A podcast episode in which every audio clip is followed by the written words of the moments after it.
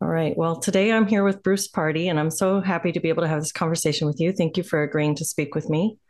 Oh, thank you, Leslie. Thanks for the invitation. Pleasure. Wonderful. And um, for anybody who's not familiar with your work, would you mind just giving an introduction for yourself? Sure. Yes, I'm. I'm the executive director of uh, Rights Probe, which is a, I suppose I would call it a, a law and liberty think tank, uh, a division of the Energy Probe Research Foundation, based in Toronto. And I'm a, a law professor at Queen's University. Have been for many many years, and um, I've been working in the area of what the hell is going on. And it's a big question how we got to the place that we're at now in so many different ways. And there are lots of causes I think we can point to. Some of them probably more important than others, but uh, there's a there's it's a it's a really difficult um, thing to get one's head around, and that's more or less what I've been spending my time doing.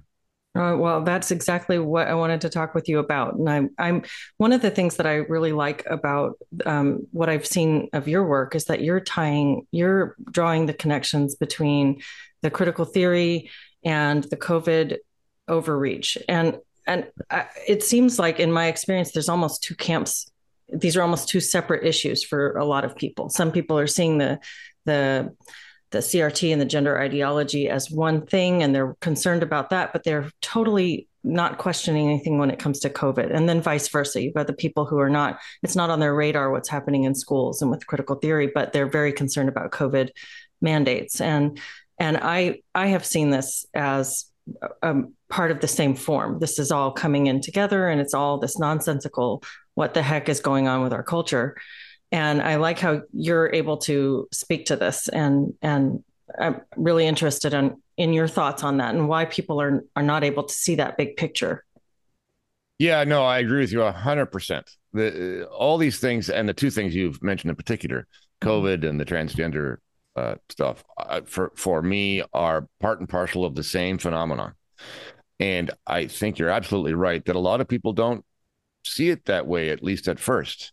I've met a lot of people who who come around to that view that actually, okay, maybe maybe maybe maybe they are, but they didn't see it that way at the beginning, and there's still lots of people who don't who who have resistance to to that view. Um, but perhaps I'll start with with these with what I call the, the four doctrines of the apocalypse and critical theory that you mentioned, and, and in in a way, a lot of this can be laid at the feet of the universities. Um, there's an old there's an old joke sometimes attributed to Henry Kissinger, although that's somewhat in question. But the, the joke goes, university politics are so vicious precisely because there's so little at stake. Mm. Now, that's only a little funny if it's true. It turns out that it's not true at all. Mm-hmm. Uh, we, you know, the, the, the what happened in the ivory tower. Most people thought over time that you know what, just just a bunch of you know intellectual eggheads and leave mm-hmm. them to their thing, and you know they won't do any harm. Just leave them cloistered in their in their in their buildings, and but the crazy ideas escaped, mm-hmm. and and one of those crazy ideas is critical theory. Critical theory is essentially an academic doctrine, although not even a doctrine now, more like an agenda or a program. But the doctrine, critical theory doctrine, was essentially a a neo-Marxist theory that that that, that had its origins in uh, in Germany between the two world wars, and a bunch of scholars got together essentially to to investigate why Marxism wasn't catching on in the West, and. Uh, from from those beginnings, it you know uh, traversed the the uh, the the Atlantic and uh, ended up in the states and and uh, on the continent as well, and made its way through basically all the disciplines, starting with sociology and linguistics and those kinds of disciplines, and to the professional schools like teachers' colleges and law schools now, and and in the in the present day, um, its final conquest basically is underway in the in the sciences, engineering, medical schools, and so on. Mm-hmm. And it's a it's a neo-Marxist theory. Now, the, the critical theorists wouldn't probably many of them wouldn't like that characterization, but it's neo-Marxist in the sense that it's anti-Western. Mm-hmm. It's an anti-Western doctrine or program that basically says that that Western civilization is is wrong. It's evil and uh, it needs to be undermined. The institutions need to be infiltrated, and we need to overcome the ideas upon which Western civilization are based. And those ideas, of course, um, many of them come from the Enlightenment. You know, reason, observation, um, self uh, self direction, uh, debate, open spe- uh, free speech, open inquiry, and even reason itself. Those things, and people who people who are Western have difficulty understanding how you can reject those things because their brains are built on them. Now, how can you how can you reject mm-hmm, reason? Mm-hmm. Because that's the way you think. But nevertheless, that that is the agenda. It's an anti-Western doctrine, and and it you know critical theory itself. It's the label. Now, I should say this for for your listeners. Um, critical theory is not to be confused with critical thinking. Mm-hmm. People often make that connection because they both have the word critical in them. But critical theory is not critical thinking. In fact, if you critically think about critical theory, you are breaking the rules. The rules are you go along with the premises. Mm-hmm. And the premises are that Western civilization is wrong and evil based upon power relationships. There's nothing in civilization, nothing in society other than power relationships. And the way in which critical theory and its offshoots and the the the the, the four doctrines critical theory postmodernism critical race theory and social justice and there are others but those are the main ones i think so will you say those four again yes critical, critical theory okay postmodernism mm-hmm. Which is not which is not exactly a direct offshoot of critical theory it's related uh, and they, they lean on each other but it's not it's not directly um, uh, the, the lineage is not direct but critical theory postmodernism critical race theory, which emerged in the uh, American Legal Academy in the late 20th century, and social justice, which I'm okay. sure most people are familiar with. And they're all variations on each other and mm-hmm. and and very closely related. Uh, but because I've been summing this all up as critical social justice theory, but you're saying well, that these not, are all that's be... not inappropriate. Okay, that, that, makes a lot of sense. I mean, uh-huh. and so critical theory is this umbrella this sort of scholarly umbrella under which an awful lot of this uh, is found. And you know, to tell a straight story, I mean, this is not all coherent. If you look mm-hmm. at all the all the literature on this on this stuff, mm-hmm. it goes all over the place, and it's mm-hmm. It's self-contradictory, and the scholars disagree, and it's hard to make sense of, and it's verbose and mm-hmm. incomprehensible sometimes. So it's it's not neat.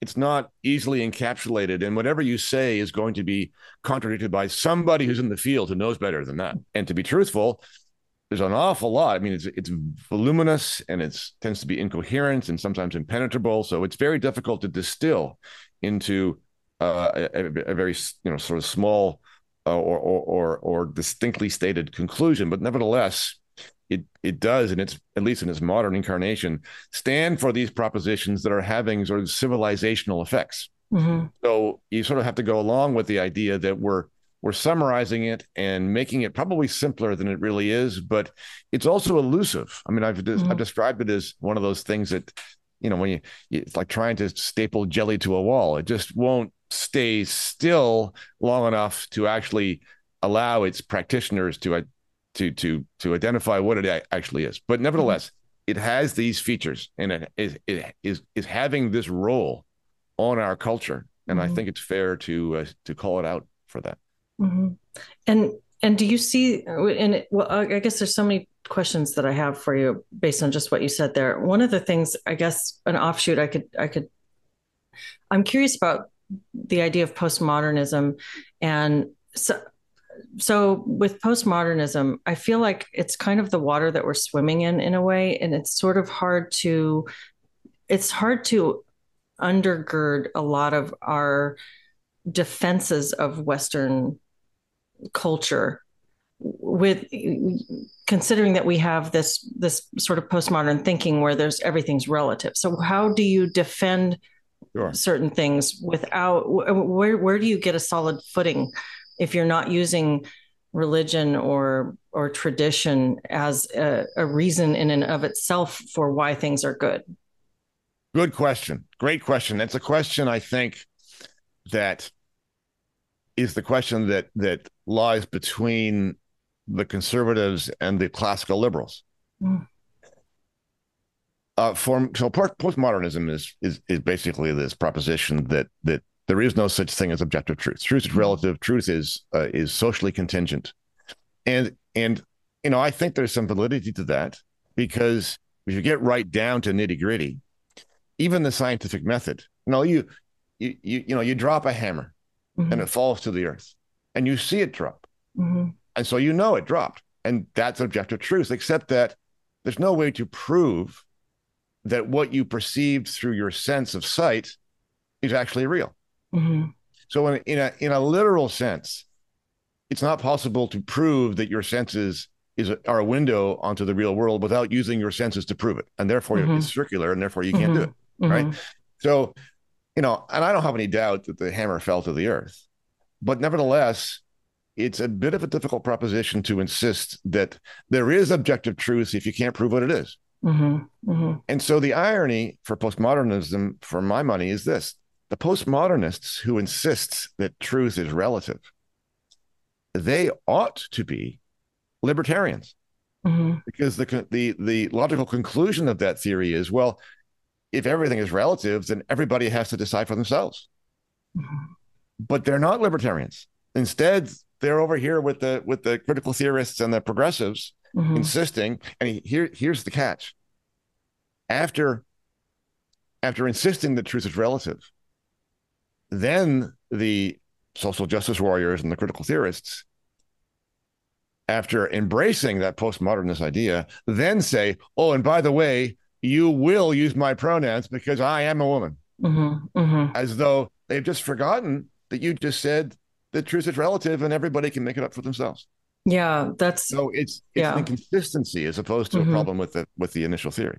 Absolutely. And that's I've seen that as well. It's it's like we're going to break down what it means to be male or female, but then we're going to insist that there's some definite category that's based on some other kind of truth and you have to adhere to that. It's it it is it is strew, strewn with inconsistencies and incoherence. But he, here's one of the other things about critical theory.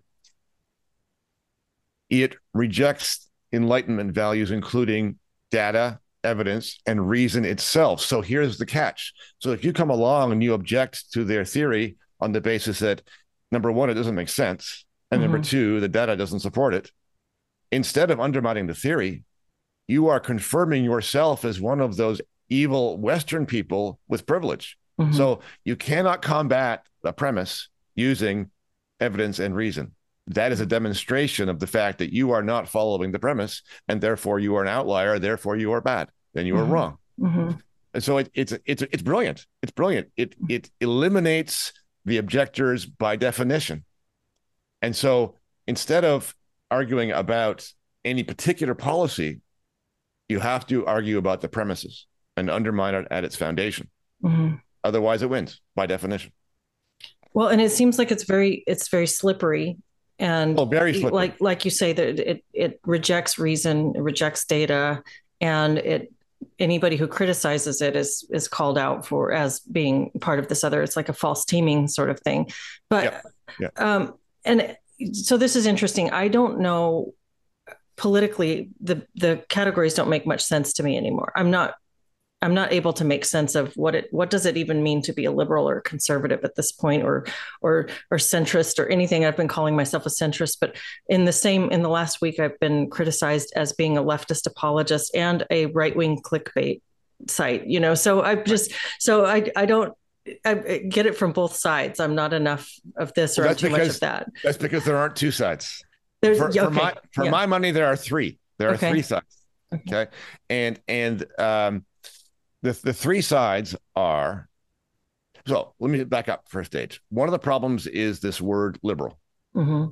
because it has come to mean two opposite things. Mm-hmm. The original meaning of liberal was somebody who believed in liberty. Mm-hmm. So the, the liberal was the libertarian, as we mm-hmm. might now describe them. That's why we use the word, the, the label classical liberal as an original mm-hmm. liberal, right. as in the original meaning of the word. The other meaning of liberal is leftist, progressive, right. woke, right? And and that's a completely yeah. different thing. And I won't use the word liberal for that. I will call them leftists because I don't right. see that as being liberal at all.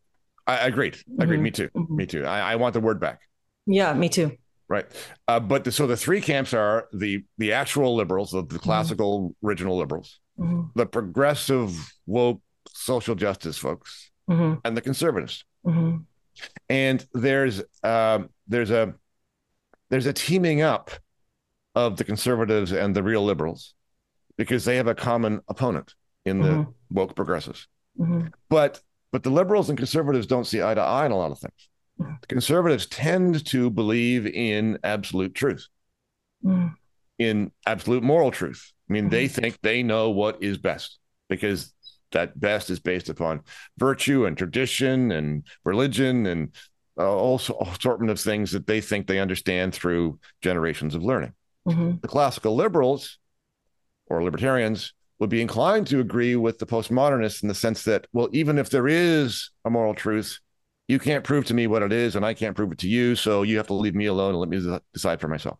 Mhm. Right? The, Mhm. the the the the actual the real liberal mantra is, don't tell me what to do. Mhm. Mhm. Right? And so the the the the li- the real liberals are the individualists. Mhm. They're the real liberty people. The conservatives, although at the moment they're liberty people because they're trying to fight against the tyranny of the woke progressives, they want their own order. Mhm. And so when they were in power once upon a time, they were the ones that enforced a conservative vision of society. Mhm. And so the woke progressives don't trust them, and neither, frankly, do the real liberals, because if the conservatives were in power, they think, well, we just get more but different rules, different Mhm. rules from you than what we have right now. But in the meantime, the enemy of my enemy is my friend, and so the liberals and the conservatives are working together to try and to try and overcome the tyranny of the of the woke. But so I think of it in, in, in three: the, the liberals, the real liberals, the classical liberals are the individualists, Mhm. and the woke progressives and the conservatives Mhm. are both in their own different ways collectivists. Okay, interesting. That's really interesting. Um, so when when you talk about, and then that's helpful. That's really helpful to hear the categories described that way.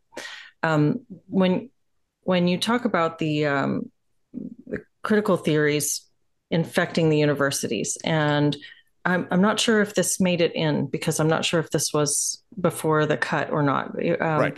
You were talking about how for a while it was the um, you know just the academics doing their own stuffy little dance and Right. and people were kind of leaving leaving them alone and letting them do their thing and uh, and thinking it can't harm anything you know it's just in it's in this bubble but now it's gotten out it's really infected everything it seems like it's infected everything all the way down the educational line like we've got this stuff in our elementary schools in our preschools even in some cases Yep. and I, I guess it's just it's stunning to me that people can accept this way of thinking that other Yeah. like I've I've described this before. I don't know if I don't want to belabor this or or make points that I've already made that might bore people, but I'm interested in your take on it. When I was in undergrad, I went to undergrad in the early 2000s, graduated in in 2008, and then went to law school. And then I took a break of about a decade, almost a decade, before I went back to graduate school. And when I got to graduate school, it was like a completely different world. It just seemed like I, I had I went to a, a clinical psychology. Um, my my undergrad, I got to take some master's classes in clinical psychology. Then I'm in a, a clinical applied psychology program, and it's like a different landscape altogether. Like the the things that we learned back in the 2000 early 2000s versus the things that are being taught now it's directly contradictory how can these same people teaching this stuff how can they be informed by this this older way of thinking and then and hear themselves say the things that they're saying now what what has happened do you have thoughts on that what's going on Yeah, so it depends upon the person, right? So Mhm. not not they're not all true believers. Mhm. And many of them are. M- many faculty and universities are true believers in the in the mindset, in the in the in the premise, in the agenda, in the critical theory doctrine. Mhm. Many are not, but but people respond to their incentives. Mhm. And there are not very many people in the universities today who would openly argue against, object to, um, push back on these ideas because it's it's you know for many people it'll be career suicide. Mm-hmm. And so, how many people are actually just playing along? Uh, it's hard hard to say, but there are certainly a lot who actually do believe it, and and it makes sense that they would because, especially for a younger generation of scholars, that's how they got to where they are, and it's mm-hmm. what they were taught themselves, mm-hmm. and and it is their view of the world, and it's partly why all our institutions have become infected with it because the universities graduated generations of students who've been taught this and think that it must be true, and now populate governments and and and media and school boards and and schools, teacher colleges, and and so on, uh, corporate HR departments, uh, and so on, all down the line. I mean, mm-hmm. Mm-hmm. these are the people now who run society, and it's like a, it's a bit like a cult. Mm-hmm. I mean, you you you can't you can't just have a conversation with them and say, well, yeah, but these things are wrong because they've they have nothing else. Mm-hmm. That's what that's what their brains are made of now. Mm-hmm. It's like the furniture in the room. And if you just clear out the furniture, that I mean, there's nothing there's nothing else there. And these people are have been educated to do this job. And so if you take the job away or if you undermine the the, the proposition, it's like, well, what else are they going to do? Mm-hmm. And there are so many of them now that it's not surprising that the that the whole culture is traveling down this road. Mm-hmm. So we were all sleeping while the universities did this, and as you say, it's now not it's not just university age students; it starts at the very beginning, mm-hmm. and and that's one of the most important things that any revolution tries to do. Right? It tries to mm-hmm. take the kids so that when the kids come of age, they are totally convinced of the new way of thinking. You know, mm-hmm. the new way of thinking, the revolutionary way of thinking the revolution is complete when the new way of thinking is simply the way people think. Mm-hmm. And that is the case with an awful lot of people now.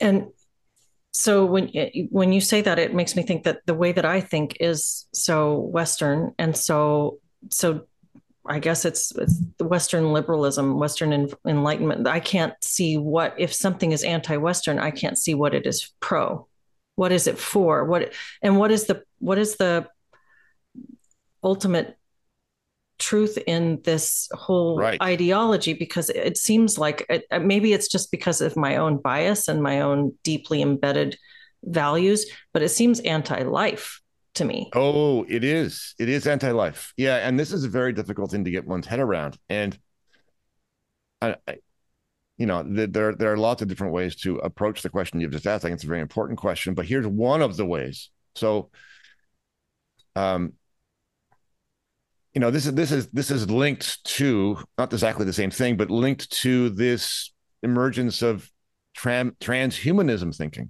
Mm-hmm. Yes, mm-hmm. and transhumanism on the one hand is thought to be this, you know, the the the the the, the drive to to meld human and technology, mm-hmm. sort of a futuristic, pro technology, progressive, let's get on with the show attitude. But it's also rooted in what some call, and I think I agree with them, what some would call a profound lack of faith or lack of meaning mm-hmm. in the material world. It's a it's a view of the world as purely material and an awful, awful place without a God, or if there is a God, then with an evil God. In other words, mm-hmm. there is no faith there that the universe is unfolding as it should. And therefore, human beings must take it upon themselves to wipe out what exists and create their own paradise if we can. But it's a very dark kind of, of philosophy. It, it is it is anti-life in the sense of being against the kind of lives that we live now. It's a condemnation of the present state of affairs and and the lack of any kind of faith in in the workings of nature or evolution or or mm-hmm. God or anything else. It's a it's a it's a reflection of a lack of meaning, and so very self-destructive in that mm-hmm. sense. Mm-hmm. And that's and that's what you see underlying this this in, in good part. So there's transhumanism, there's this Mhm. critical theory stuff. There's, I mean, I, I, I lay some of the blame at, at early feminism hmm uh, because of the contradictory positions that it took. Early feminism. Interesting. Early, well, sorry, not not not not very early feminism. Sorry, Okay. not not not first wave feminism. okay. Not not the proposition that women like men should be entitled to the same rights and freedoms as everybody else. I mean, hmm that that's a classical liberal notion. hmm You know, I, I I would completely endorse that. hmm But if you travel along not too far after that, even starting with maybe second wave feminism, Okay. but I mean that's open to argument. I I'm I'm not a scholar in these areas, but but when we start with the proposition that women are simultaneously equal and special, hmm hmm that combination is deadly. hmm That's the combination that's now being played against them with the transgender agenda. hmm And so in a, in a way, you know, you reap what you sow. Right. right? You either got to choose between we're equal or we're special Right. because those two things don't go together. hmm hmm Uh, and then the other one of the other major causes of this, I would call, is the uh, the, the growth of the administrative state, which is a purely you know, legal governance thing. But these things all come to, come coming together at the same civilizational moment and reinforcing each other. They're consistent with each other, and it's creating a real uh, a real a real hurricane of trouble. Yeah, I, I, I think, I mean, I hear the, there's a lot of cultural rumblings around feminism right now. A lot of people are really upset about um, how, how the feminists have created this monster. Right. And I think that's, it's, it's really interesting to me. I've never followed the waves of feminism. I've never really been, I've never really considered myself a feminist or not a feminist. I start from the same basic premise that you just raised, which is that I think we should all be seen as of equal value and have you know a right to have our opinions heard and have our choices the same Mhm. men and women but as Right. far as as this idea that we're all the same and have the same capacities I think that that's um, that's just it. It's sort of this attempt to equalize. It feels very collectivist. It feels it, it, you know i think individuals are just very different. It's going to be different there's a lot of variation within groups and between groups.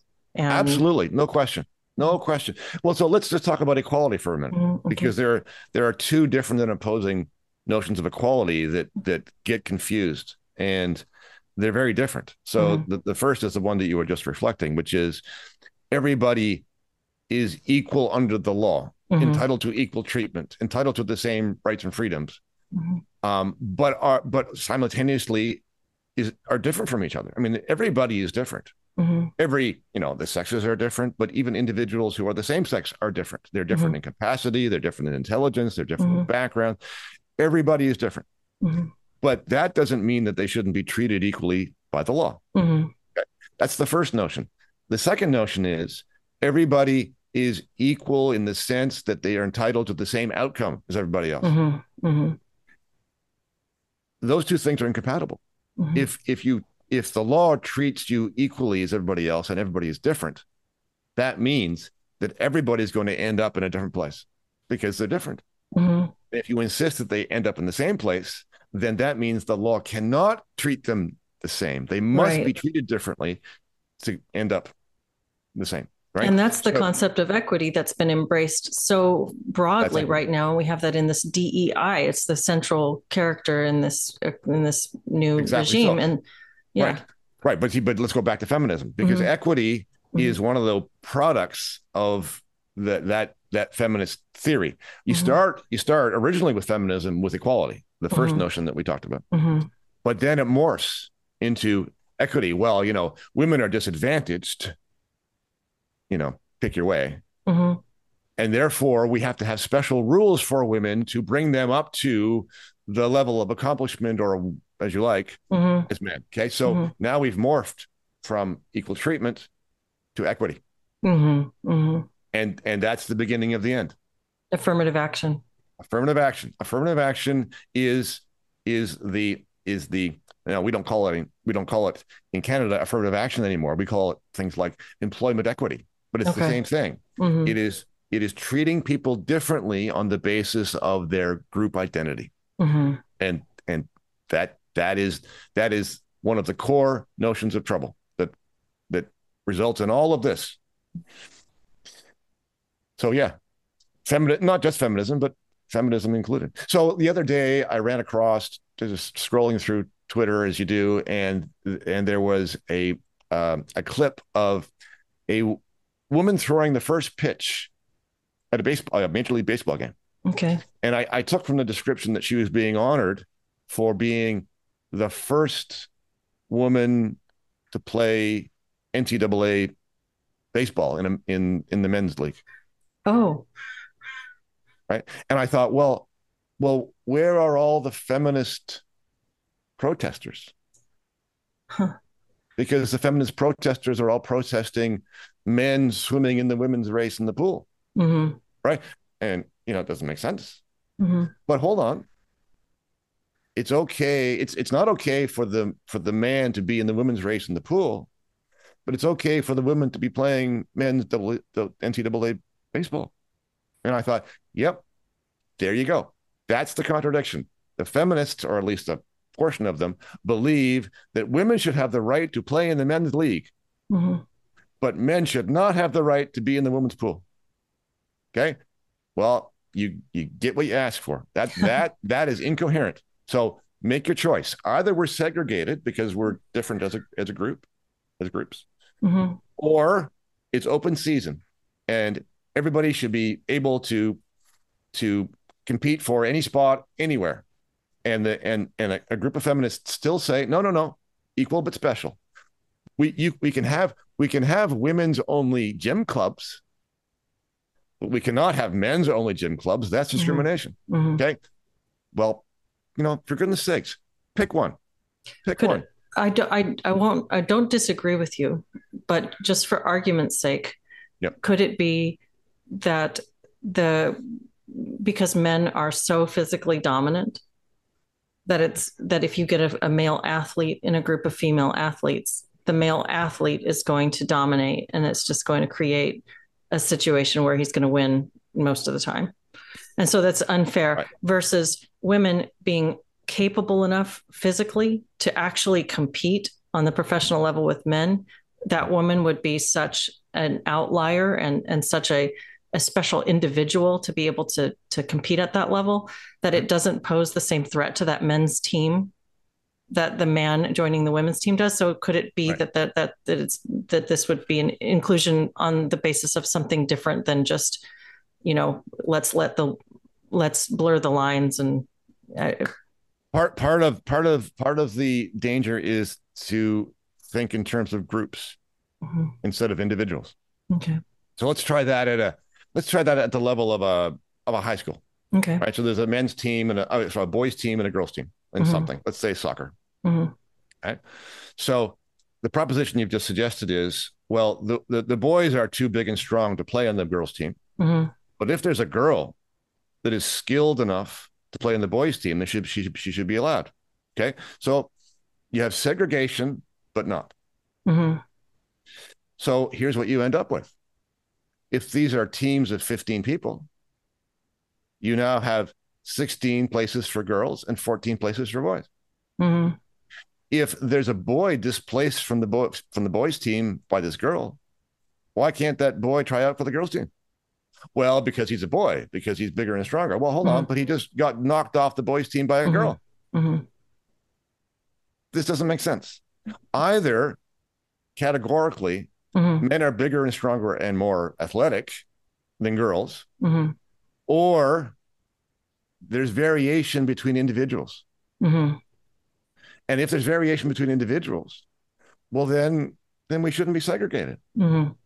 So my objection is not either one. I mean, I'm okay with segregation and I'm okay with open season. I'm, o- Mhm. I'm okay with having two teams that are open for tryouts for, for anybody, or I'm okay with a boys and a girls team. Mhm. What I'm not okay with is an open team and a girls team. That makes sense. Right. Yeah, that makes sense. And it seems like right now with the um, the transgender uh, issue in athletics, we have kind of an open team and a boys team. generally right, speaking. Right, right, yeah. sure, mm-hmm. sure. Mm-hmm. But but in order for uh, in order for that objection to to hold, we have to be very clear that it's actually um, we we can't have women playing NCAA men's baseball. Mm-hmm. I want I want to see the feminists object to the inclusion of women on men's teams and in men's spaces mm-hmm. before I believe in their objections to having men in the women's pool. You'd like them to use their argument consistently. I would. And on principle. Yes. And and that so that comes back to the idea that with within the critical theories, the arguments don't have any consistency. There's right. no coherency. There's no um, there's no they they directly reject reason. So there's right. no rationality. And I I hear people who people that I work with and talk with that are afraid of uh, they they want to give lip service to enough of the the leftist progressive agenda to not be rejected by it while right. criticizing it. So they want they want very badly oftentimes to people people who are are frustrated by critical theory in their own in their own world, maybe at work or whatever this is. They want to be able to criticize it while staying close enough to it that they don't get rejected by it. So they don't want to be called a bigot or a white supremacist or a, or uh, a transphobe or whatever it is. Yeah. They just want to raise their criticism. Right. And I I keep coming back to there's no criticism that you can raise that won't get you labeled those things because any criticism automatically puts you all the way in the other camp. And you just have to get used to the fact that those labels are pretty meaningless now. Yep. Uh, they yep. they have been watered down to the point of, you know, it's it's caricature. It doesn't mean what it used to mean. But I, I still see a lot of people very much wanting to avoid getting sh- uh, canceled, basically the cancel thing. So what do you what are your thoughts on on that, and what do you say to people in that situation? If you haven't been called a racist or a transphobe or the like yet, then you've been hiding your light under a bushel, probably, or or or, or you've been compromised.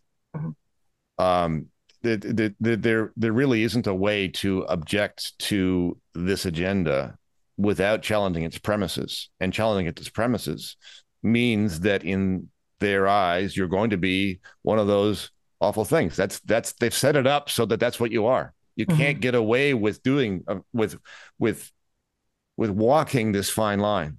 Mm-hmm. They just they won't let you do it. It's it's it's made so you can't do it. Mm-hmm. So you really have to um, out yourself or stay hidden. I, it it's it's I wouldn't recommend trying to to to to to do the balance. It's a it's a polarized world and mm-hmm. polarized on purpose. Mm-hmm. If you are one of those people who are inclined still to to believe in Western values, well, then you've missed the point of the program. Mm-hmm. And, and and there are, there are an awful lot of people. I would say I don't know. I don't know if it's most people, but there's a there's a very large proportion of people in the population who are in the situation you're describing. Mm-hmm. Um, even people who are in, inside these institutions that are compromised and corrupted, but they don't know what to do mm-hmm. because the people who are powerful are enforcing the agenda. Mm-hmm. Uh, and so I don't have an easy answer for that. Uh, I, I do though think that that it's important to make a conscious choice. In other words, you have to be strategic. And one of the first strategic decisions to make is whether or not you're going to be out or hidden. Mm-hmm. You're going to be out of the closet and be one of those people who who is willing to be identified as not on not on board. Mm-hmm. Or are you or do you want to work on the inside? Do you want to pretend to be one of them and do what you can in in you know as a subversive. Is that is there any value in doing that at this point? It seems to me that it's time that and, and i can't make a decision for any one individual because people have to make their own choices and they have their own circumstances and the the costs and the risks could be different for different people. And i agree that you need to be strategic in your own life but it does seem to me that we're at a really critical point when it's gotten into our children's schools to the mm-hmm. degree mm-hmm. that it's gotten, where those of us who see this as a danger, it, it's incumbent upon us to stand up in mass and say no, or else yeah. it's too late. I mean, well, what, what do you think? I yeah, well, I know that's I a big think, question. Sorry. I think if you could, I think if you could persuade everybody to do that, then yes. Mm-hmm. But I don't think you are, mm-hmm. because people are still responding to their incentives, mm-hmm. and they're trying to protect their kids. They're trying to preserve their position, you know, in the social hierarchy for their careers. I mean, a lot of a lot of powerful people. So let's put it. Let's let's back up a step. It seems to be that the people who are pushing the woke agenda the hardest mm-hmm. are, if I may use this term, strange white people. Strange? Strange white people, strange, okay. straight white people. Okay. Who are doing so to protect their place. They are they're they are going with the agenda to protect themselves. Mm-hmm. Um, and and and those people are the most dangerous. The most dangerous people are the people in authority mm-hmm. who have not been touched, and they've been able to be not touched by mouthing and enforcing these ideas. Mm-hmm. And the question is whether or not you can rally the the masses to say no. And mm-hmm. I, don't, I'm not sure that you can. Mm. And I'm not sure that it would make a difference anyway, because the powerful control society. Now, maybe, maybe, but here's another way of looking at it. This philosophy has a, a negative polarity in the sense that it's almost designed to produce objection so that the objectors can be attacked. Mm-hmm. That's actually what they want you to do so they can demonstrate your your your racism or mm-hmm. your trans mm-hmm. phobia or as the case may be it's about conflict it's about conflict it is about that conflict is what they're about mm-hmm.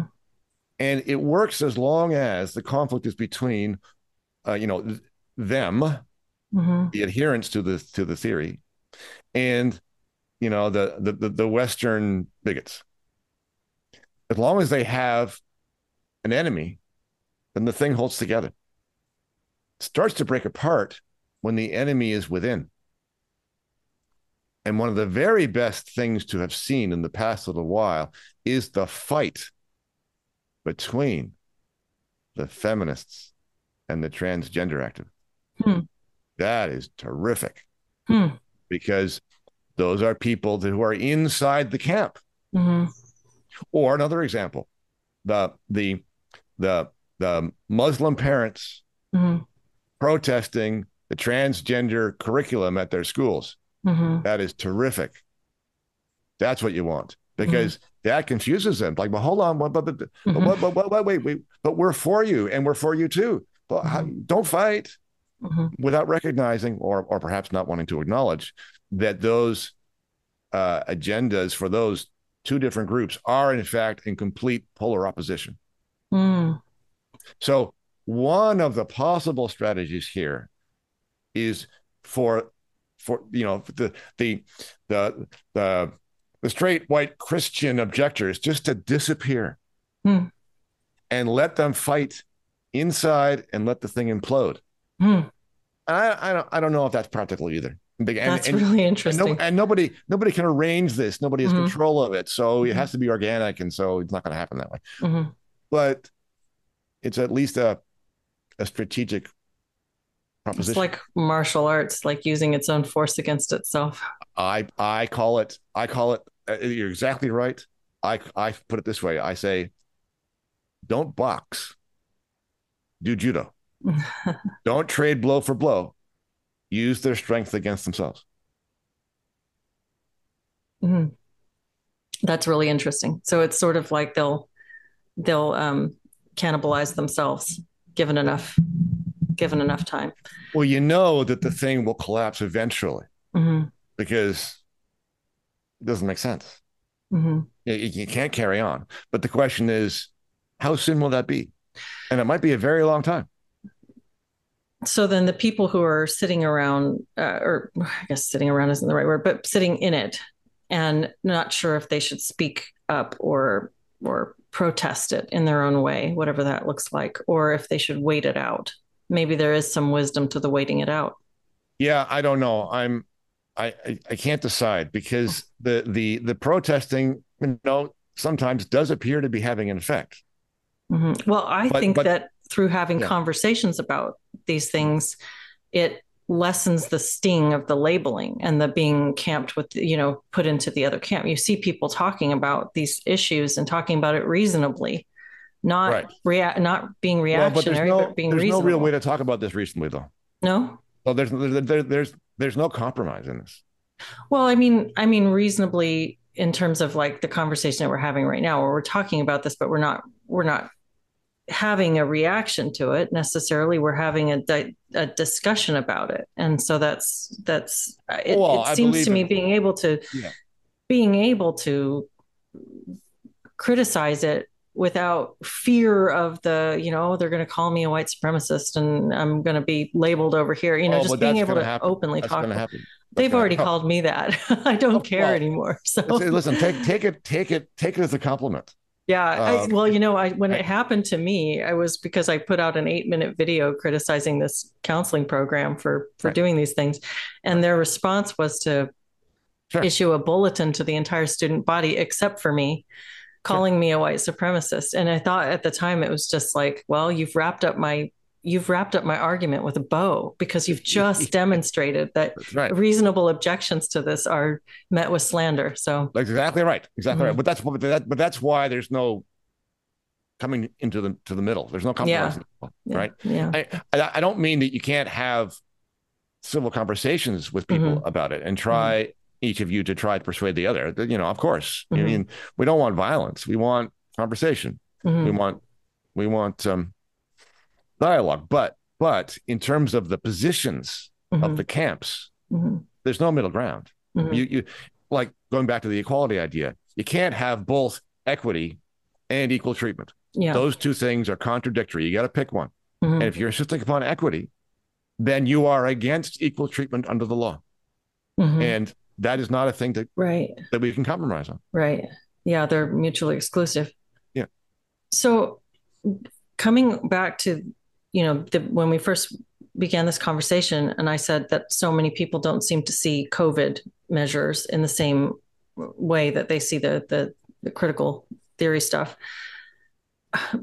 I I definitely have seen the same level of inconsistency there. And one of the things that really surprised me when we were going through the COVID thing and we started with the lockdowns, the masks, and all this stuff, mm. uh, we have um, I live in Washington State, and our governor seemed like a pretty. To me, he, oh, I didn't think much of him. I didn't think either way about him. He always seemed pretty reasonable to me when I I, I had voted for him before, Democrat, you know, um, left wing, and I'd not really questioned his policies until I saw the guy standing there saying things that I'm I'm like, you're a smart man and you must know that the things that you're saying make zero sense. Why are you saying these things? And why i thought for, at first i was just stunned to see a, an intelligent person making arguments that just they were so full of holes. Like right. the support for the masks the support for the, this this vaccine thing. Anyway i just i was completely shocked and i thought he must he's he must be committing career suicide there's going to be a reckoning on the other end of this right yeah but then this this just happened everywhere. It happened all over the place. So one thing I wondered is what is what incentivizes these people to to do this? What are they afraid? Is there some kind of uh, you know behind the scenes they got threatened if you don't support these measures you're out on your ear you're we're gonna or or is there some are they making a lot of money off of it? What, what, in the world could incentivize someone whose entire reputation is built around seeming like a very reasonable, and sane person to to stand up and spout such insanity that any intelligent person can see right through? Um, or, or am I just way off with my thinking on this? Well, but it, it might actually be the reverse. Okay. In, in the sense that what he did protected his career if he'd come out and said things that were sensible, like challenging the mask mandates, mm-hmm. that mm-hmm. he would have been deposed. Mm-hmm. Because a lot of the people who are powerful inside the institutions are the people that we're talking about. And mm-hmm. this is this is one of the things about about those of us who just want to live and be left alone. Mm-hmm. We don't want to interfere with other people. Mm-hmm. All the all the people who are who are who tend to be inside the institutions in roles where they're making rules for people. Those are the people who want to be doing that. They're the busybodies. Mm-hmm. And the busybodies want to be busybodies and they want their their their officials mm-hmm. to be mm-hmm. busybodies. And if you get a person at the top who says, "Well, no, no, no, you just you let people alone. We're not doing this," then they're suddenly going to be in a lot of trouble from all of the individuals below them who think, you know, this is this is crazy. We have to we have to do this. We have to save these people. We have mm. to make people do this. We don't put people at risk, even if it's not true. Even mm-hmm. if the risk is is a is a phantom, mm-hmm. or even if the measures don't work. See, one one of the biggest errors that I think that people like you and me made during COVID was to argue that the measures weren't effective. You know, by the way, the masks don't work. You know, mm-hmm. by the way, the the vaccines uh, carry more risk than benefit for mm-hmm. most people. Mm-hmm. Uh, you know, by the way, lockdowns are going to cause more harm than good. I mean, mm-hmm. all those things are true. Mm-hmm. Mm-hmm. All those things are true. But what we're essentially saying is the policies are wrong because they're not effective. And by implication, what we're saying is if the policies were effective, mm-hmm. they would be mm-hmm. okay. Mm-hmm. And instead, I think the argument should have been doesn't matter if they work or not. We are free people. You can't mm-hmm. do this under any mm-hmm. circumstances. I will decide whether to take a vaccine or not. Right. I don't care if the vaccine works. I don't care if it's safe or not. Right. I don't care if it's been tested properly or not mind your own business. Mm-hmm. And and so all the arguments about the efficacy of the measures, mm-hmm. it's uh, just valid, mudslinging as, valid as they are. They're they're they're endorsing this way of governing. Mm-hmm. mm-hmm.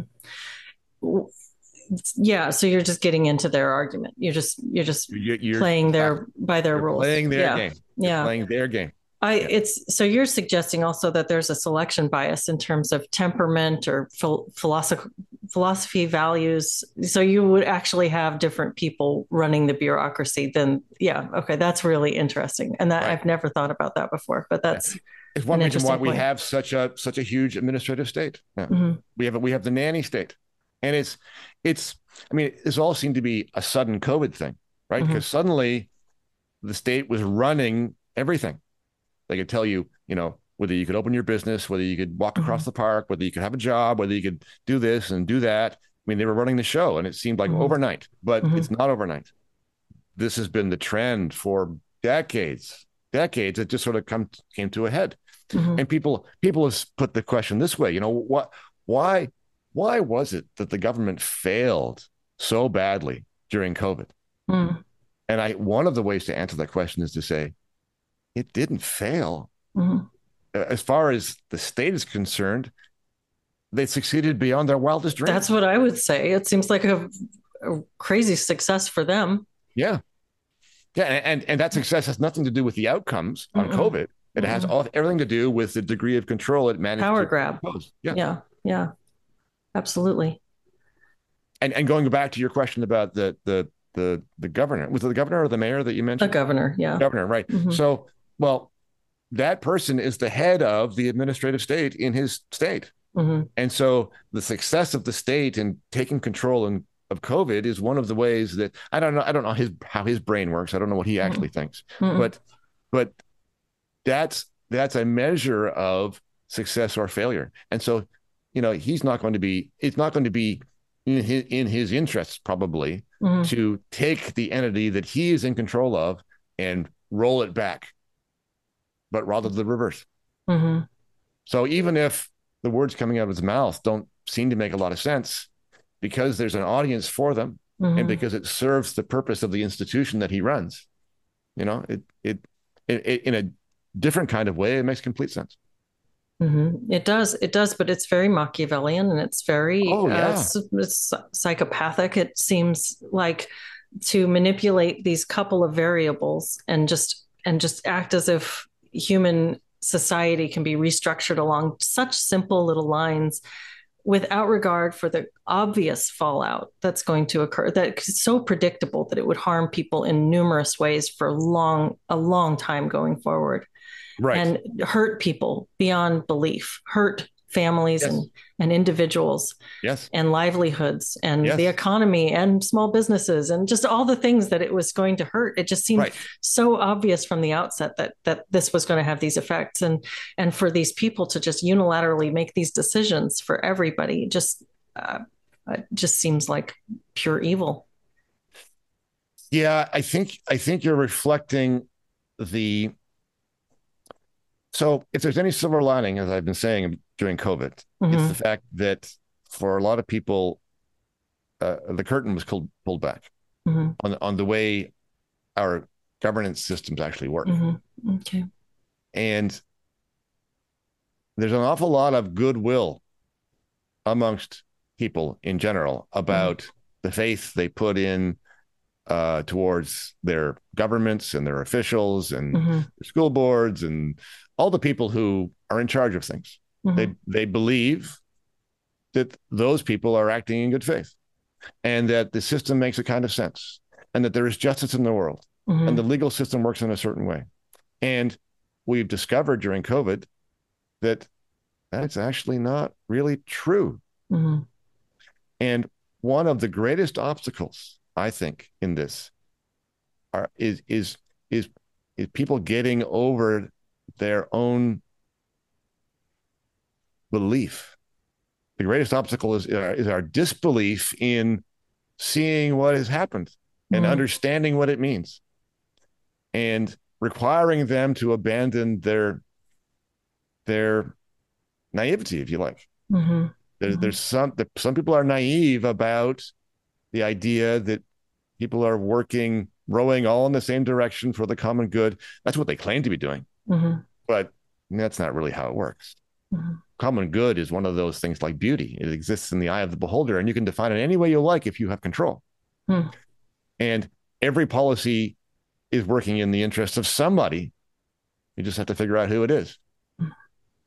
So it, it's a it's a difficult, dark thing to accept, but I think it would be a good thing if if people got up to speed about how things really worked. Mm-hmm is there anything right now that gives you optimism that we're going to come through this in a positive way or or and and what would that even look like? Yeah it's a really good question. I don't know. I don't know but the but the but the good signs are that there are more and more people well having these kinds of conversations. Mm-hmm. and you can tell by talking to people that even those people who are hiding mm-hmm. a lot of them actually don't agree. Mm-hmm. And so it's a question of whether or not there's going to be a a critical mass of people who affect the the prevailing public opinion enough so that this just won't be acceptable anymore mm-hmm. or whether or not people will so for example in my country mm-hmm we've elected a federal government multiple times over mm-hmm. that are that is totally on board with this kind of agenda mm-hmm. completely. I mean, that's that's what they are, mm-hmm. and yeah. it's not entirely certain whether or not they might win again. Mm. And you know, that's a reflection of the fact that this critical mass of people that I'm referring to just doesn't exist. Mm. There may not be a silent majority. Mm-hmm there might be a silent proportion, but the proportion's not big enough to be a majority. And probably don't even need a majority majority, but you mm-hmm. need a mm-hmm. big enough mass so that the thing becomes not acceptable anymore. I'm not I'm not sure that we're there. So on the hopeful side, I mean, there are a lot of us. Mm-hmm. Question is whether or not there are enough and mm-hmm. enough of us with the the with the daring to come out and say so out loud. Mm-hmm mm-hmm. and that reflects back on the strategies that we talked about. But and I don't know which of those is best. But but bottom line for me is for people who are in this conundrum and don't know what to do. Mm-hmm. First step is for me, I would think, make a conscious decision to either be out or to hide. Mm-hmm. And then calculate your next steps accordingly, strategically. But but if you decide to hide, don't just hide and forget about it. Like mm-hmm. hide with purpose so that you can, you know, uh, fight on the inside. Mm-hmm. And if you're going to come out and speak clearly, well, then do it and don't mm-hmm. hide and be willing to be called anything under the sun. But don't be in don't be in no man's land. Mm-hmm. Don't be sort of one thing or the other. That will cancel you and make you ineffective. Mm-hmm. You, have got to be conscious about this. So be intentional. Stop waffling. Intentional. Either hide with intention or come on out. Exactly. Mm-hmm. Well, that's really good advice. Uh, and I, I think it's interesting to reframe things a little bit in terms of watching the thing implode on itself. I think that would so it sort of changes the picture from overturning something and using a lot of counter force to push back against something to just being prepared to sweep up the the mess after the thing tears well, itself even, apart. Even if the strategy is to make it implode, Mm-hmm. I mean, there's still going to be a lot of picking up required afterwards, right? And, and and, that that itself requires preparation, requires preservation of certain things, so that mm-hmm. and we don't know how this is going to go, right? Mm-hmm. I mean, mm-hmm. this thing might implode tomorrow. Well, this is what I've thought about with the gender thing, right. for instance, is like the gender thing seems like it's I'm watching that the arc of this play out, and we've got all these detransitioners coming out, and all these these really intelligent um, pr- uh, practitioners saying, uh, why are we doing this with these kids? So I feel like we're we're going to. My prediction is that we're going to watch this go full circle, and there's going to be a backlash against the transition that's been happening in minors, at least. Uh, Maybe. but Maybe. and well, I hope. Yeah, and that's my. This is just my prediction. Maybe it's an overly optimistic one, but I feel like we're going to watch this happen over the next several years, maybe decade, maybe five, I don't know. And but even after that, even if I'm right and I have there's an optimistic uh, this turns around and we stop mm-hmm. we get we get a hold of ourselves culturally mm-hmm. we still have an entire generation of kids that has been impacted by this ideology to such an extent that this whole gen- this is going to scar this generation as they move forward oh, and its ripples oh, yeah. are going to go on for for some time even even if we come to a satisfying conclusion of this sure, uh, sure. over that so but this is but this is but this is but this is the bait and switch Mm. Right. So it's very possible that this particular thing will go as you're describing. Mm-hmm. Just like, you know, COVID itself is now fading away. Mm. Right. The, the, you know, the mandate rules and so on are, are gone mostly. Mm-hmm. And, and, and, so, but, but the lessons has not been learned. Mm-hmm. mm-hmm. And then, and the next campaign is sort of already being prepared. I don't know mm-hmm. what's the next pandemic or the or climate mm-hmm. change or whatever it is, mm-hmm. but the mm-hmm. but the precedent has been embraced. Right, right. And, and the transgender thing. So let's just play this out. Mm-hmm. So so if we accept the proposition that the transgender thing is both a part of this larger idea mm-hmm. and also connected to a transhumanist kind of agenda. So so you you take a generation of kids, you make them a, a portion of them sterile. Mm-hmm. They can't reproduce. So, what does that mean for the future? Well, that means that the, the, the rate of reproduction goes down. Mm-hmm. That means uh, requirement for more immigration, but perhaps in the transhumanist sense, more of an impetus to invent a way to reproduce in an unnatural way, mm, like Brave New yeah. World, right? Yeah, yeah. Brave New World because of the damage that we did to transgendered kids. But that's good because now we're taking nature into our own hands. Mm-hmm. And we have to do this, of course, because we need to reproduce. Right? This this serves the agenda. It's mm-hmm. not contrary mm-hmm. to it. Mm-hmm. A, a, lot of this is about creating problems mm-hmm. that they can then solve mm-hmm. with the with the philosophies and the strategies that they are embracing all the way along. Problem so reaction solution. One, just because you win yeah. one doesn't mean you actually won. That mm-hmm. that win might actually be a loss. So then what's the what is the lesson and what is the what is the proper way to conceptualize these things if that's not it? Uh, it is to always if you, if you're if you're going to be one of these people who are who are out, who are mm-hmm. transparent mm-hmm. and and and and um, sort of bold in your objection, then you have to attack the foundation. You can't okay. you can't just attack this issue or that issue because those are there for you to attack. Yes, that's like you said, playing their game. Playing their game. Mm-hmm. You have to you have to attack the foundation of the whole program. Okay. And and and as I say, you know, this might implode tomorrow, or on the other hand, you know, it it might rule for a thousand years. Mm-hmm.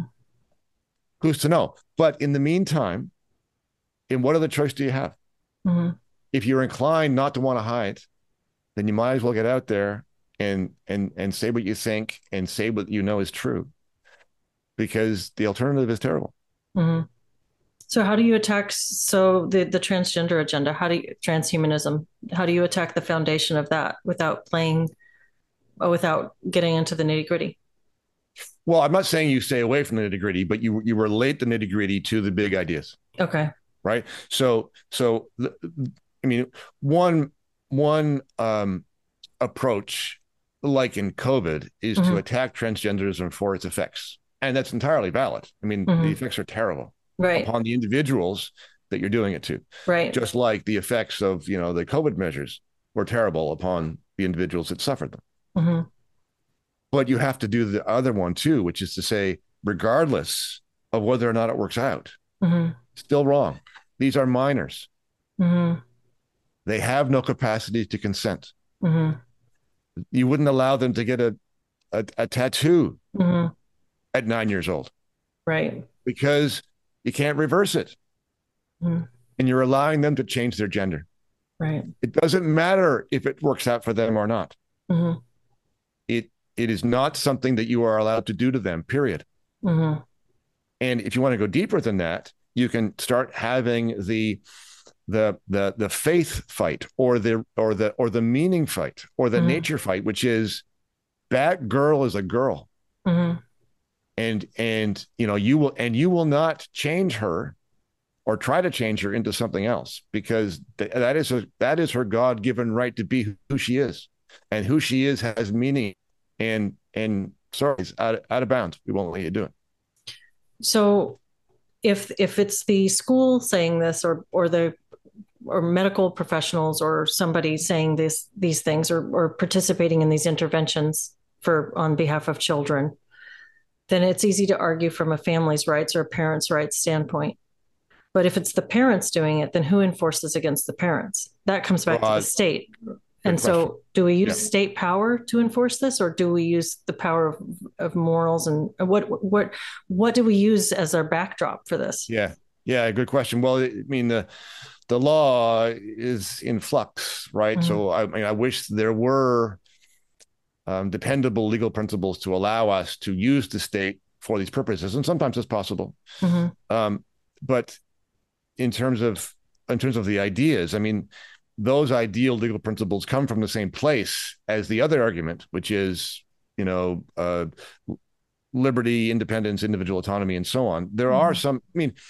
if, if you're fighting between the state and the parents, if the mm-hmm. parents are saying no and the state saying the medical medical authorities and so on are saying yes, well then of course the parents should get their way because mm-hmm. they're the ones the closest to the closest to the person, and they yeah, are the ones the who should be able to make the important decisions for the mm-hmm. kid. Mm-hmm. But in the scenario that you're talking about, if you have a nine year old mm-hmm. whose parents want to, you know, change her into something else, well, mm-hmm. okay, so that child, although they're not able to make decisions yet, is still an individual. And so there is going to be a certain point where even even the parents, I mean, we do draw these lines. Mm-hmm. The parents are not allowed to take a child and lock them in the cellar. Right.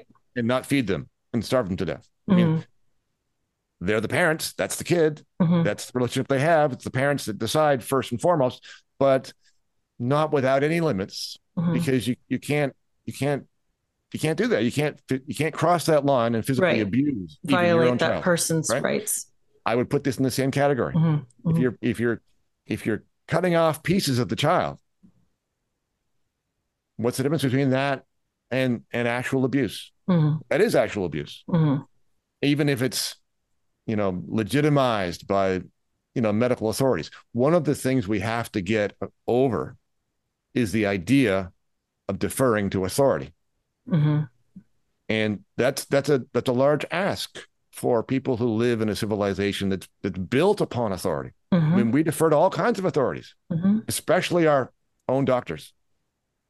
And our, our own doctors, for the most part, of course, differs from doctor to doctor, but a lot of our doctors approve of that system too. They like Mhm. having authority. It's the Mhm. source of their status and their income and their, Mm-hmm.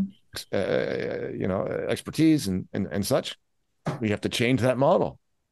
I mean, doc, for my money, doctors and lawyers and psychologists and all of the all of the, the professions are supposed to be coaches and Mhm. coaches only who provide advice Mm-hmm. and suggestions Mm-hmm. and then each of us supposed to make our own decision Mm-hmm. and that's not the way a lot of people want it because that gives them too much responsibility to make decisions and think things through and to research stuff and to have an, their own idea about how things work Mm-hmm. so they don't want it Mhm. that's what got us into this Mm-hmm. if you're if you're relying upon authorities to tell you what what medicine to take for a problem then you'll be more inclined to agree that your nine-year-old daughter maybe should be transitioned to a to a boy Mm-hmm. no no no no no no they are they they they are not that kind of authority Mm-hmm. and they especially are not a moral authority on anything that is not their area of expertise Mm-hmm. if if nobody can prove that a moral view is the one right one that means there are no moral authorities Mm. and it's up to you to make your own call It comes back to the individual. Yep. Well, I think that that's probably a good place to leave it because I think that's so well expressed, and I agree. I I, I really love how you how you said that, and I agree that we put too much weight on authority, um, and then that that there is an untangling and almost a deinstitutionalization of the mind that needs to happen in order to come through this. that's a that's a great way to put it yes absolutely Yeah. is there any uh, do you have any recommendations or links that you'd like to provide or places where people can follow the work that you've been doing Sure, love to. Yes. So, so uh, I'm working with uh, the think tank uh, we call Rights Probe, and our website is rightsprobe.org. And uh, most of the work that I'm doing there is is is posted in, in that location. So, thank you for asking. well that's great thank you so much bruce i've really enjoyed speaking with you and i'm grateful that you took the time to have this conversation Oh, thank you, Leslie. It was a real pleasure. Cheers. Thanks.